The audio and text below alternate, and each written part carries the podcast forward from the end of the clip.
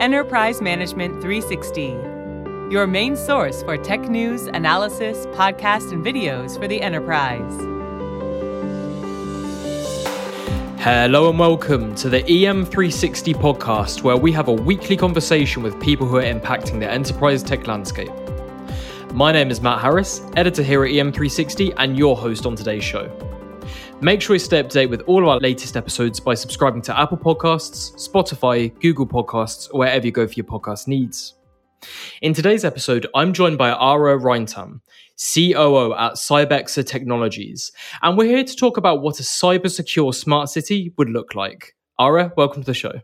Hi, hi, from my side as well. It's a great pleasure to be here with you today. Yeah, thank you so much for taking the time today, Ara. Could you just explain to our listeners a little bit about who you are and what you do? Yeah, of course, um, gladly. So my name is Aare Reintam. Um, I'm from Estonia, and I've been in the cybersecurity business for uh, more than uh, 16 years already. It's not long, but it's um, quite a long um, period being in the cybersecurity field. And I used to work in NATO Cyber, Cyber Defense Center of Excellence here in Tallinn, building up dedicated wargaming simulations uh, for, uh, for NATO countries from military perspective how to defend, how to attack, what to build up, how different systems are working together, and so forth. And uh, then I joined CybExer Technologies, and uh, we do the same thing here um, as we did in in, um, in the military environment.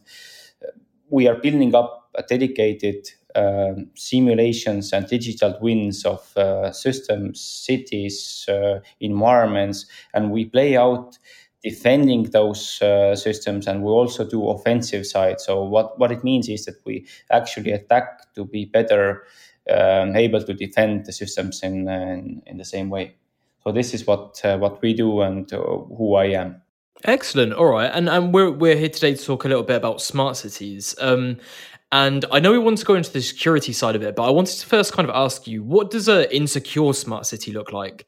And why would the disruption of city services be so damaging? Mm-hmm. So that's a good question. And an insecure smart city would uh, look like uh, like a chaos. So when you uh, wake up in the morning, um, you want to go to the traffic. The traffic uh, jams everywhere. The information flow is poor between different systems. For example, you don't know where is the traffic jams, how you know the traffic is running where to push the uh, the heating, where to push the water, how to clean it. There are dedicated, let's say, environments uh, placed that you can see how many people are entering a dedicated environment. Then you know, you know, to lighten up lights, uh, close down the lights. In the big uh, governmental buildings, you go in, they have a head count going on from how many people going in. Then the AC uh, will start working, you know, stronger and so forth.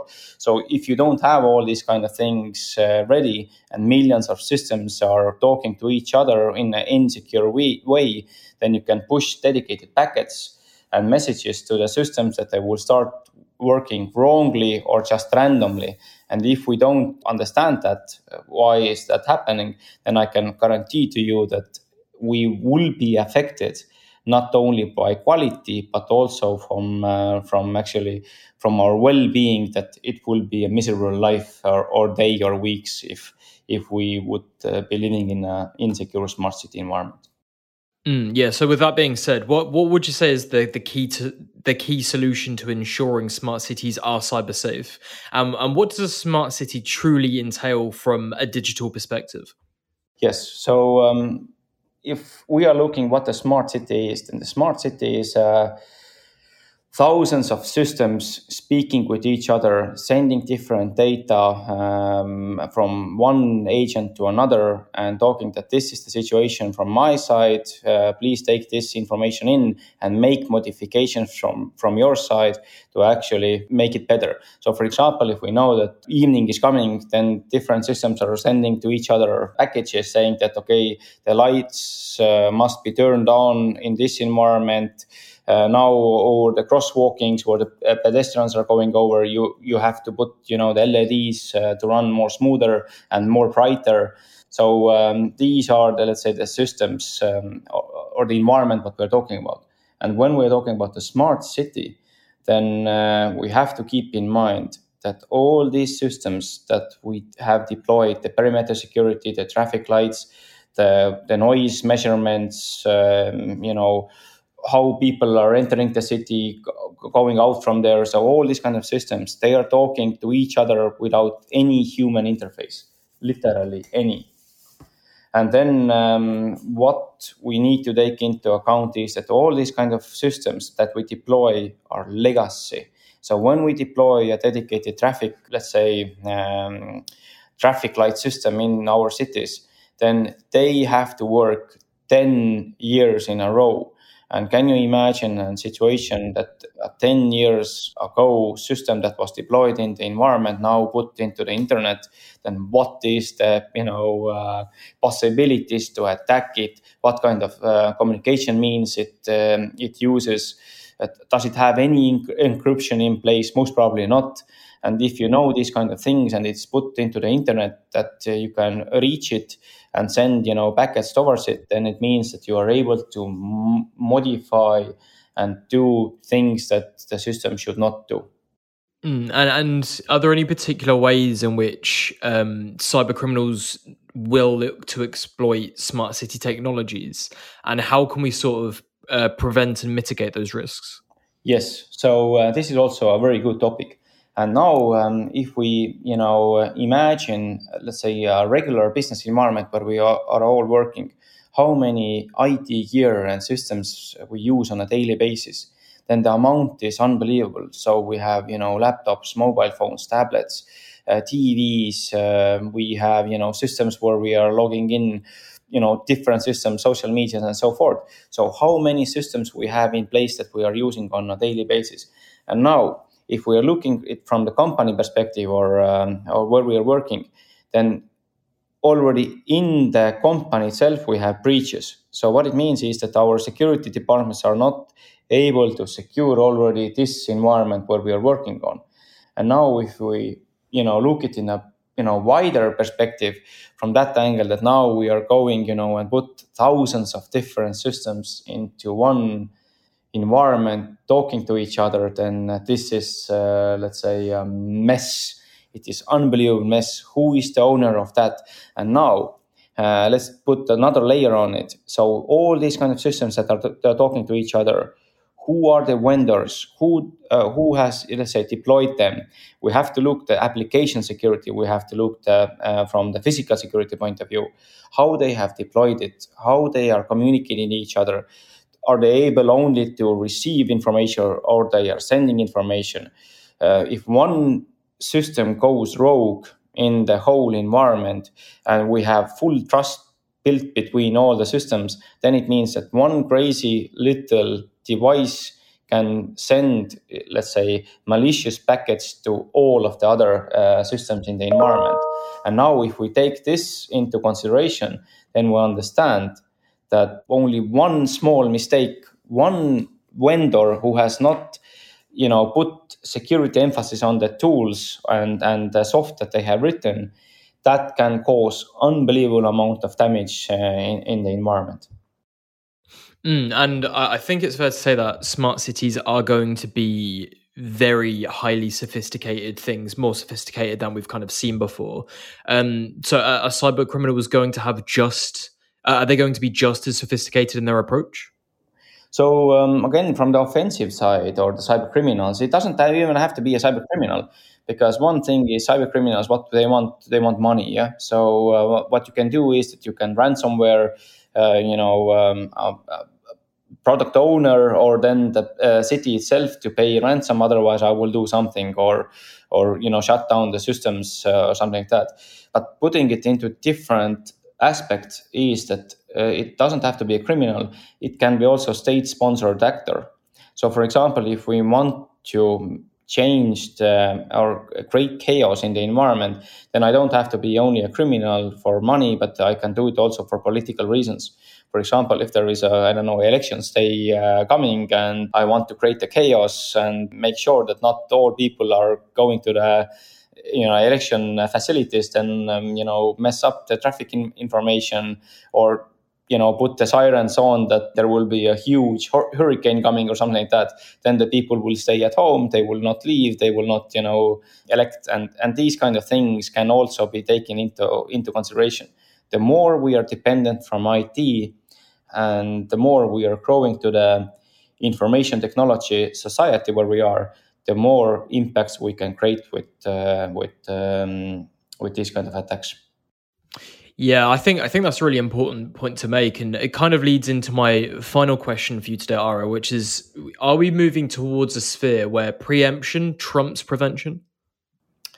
That's a good question. You can answer it both ways, yes and no. But the point here is still that prevention always uh, must be uh, must be in place, and we need to let's say train and uh, and build uh, these kind of environments, test them out in controlled environments, conduct interoperability tests, and test them out from security point of view. And if we are able to do these kind of things, then uh, at least we are aware of what kind of attacks and um, and impacts might they cause. So this this is the way, uh, let's say, um, to look at it. And here we also, um, what we are doing on a daily basis is that we, by the way, build up this kind of, let's say, different sensors, smart city uh, systems in, in our cyber range. And we try to, for example, look from this perspective is that if we are taking in a 5G solution, that how many, you know, how the systems will connect to 5G core network? Uh, what kind of uh, new transmission threats there there are and exist?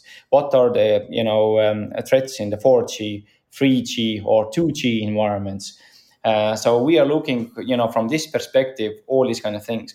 And what is also important to understand is that we need to understand how the systems are, you know, interoperable between each other. So one thing is that you have the functionality, but if you put it into the ecosystem, that has to you know talk with thousands of different uh, systems then what is the main core let's say messaging uh, way how we are doing it? How we communicate with each other. And and these let's say it, it is a fascinating thing and i know that uh, cities are you know putting now more emphasis onto it. And i'm just bringing you one example when i'm traveling here in estonia uh, we consider ourselves uh, quite you know uh, it savvy people here and we have dedicated regions and dedicated parts of the city that are building up new technologies in the city environment and testing them out in uh, in in these kind of things. And what I have seen is that there are bits and pieces here and there, but if you put them together, then how they will actually operate. So what we are looking is that we need to ensure the cyber resilience in these kind of environments and how you can do that is that you can always you need to test the environment from cybersecurity point of view, from um, uh, operational uh, point of view, and also from the interoperability point of view. That if you put all these kind of things together, test it in the controlled environment, and then you will put it into the uh, you know operational live environment, then at least you can ensure that you have some kind of um, mitigation means in place and you're able to detect it. So the most crucial part, by the way, is that you have to detect it. And you know what is the most crucial attack against these kind of environments is that not shutting it down, but actually manipulating with the data. So if you manipulate the data, then this is the core, and that's the hardest part actually to detect. And also after that, it you're very very smart person uh, you have to be to actually make it uh, back to in operational environment eye-opening stuff there, Ari. Thank you, thank you so much for joining our podcast today. It was really, really great to get your opinion on the topic. Yeah, thanks. No worries at all. And thank you to everyone listening as well. We hope you took a lot away from today's podcast, but for further information on what we talked about, please head on over to cybexer.com. We'll be back next week with another episode in our podcast series, but until then, make sure you subscribe to this podcast on all major platforms, follow the conversation on our socials at EM360Tech on Twitter and LinkedIn, and for more great daily content, please head on over to em360tech.com.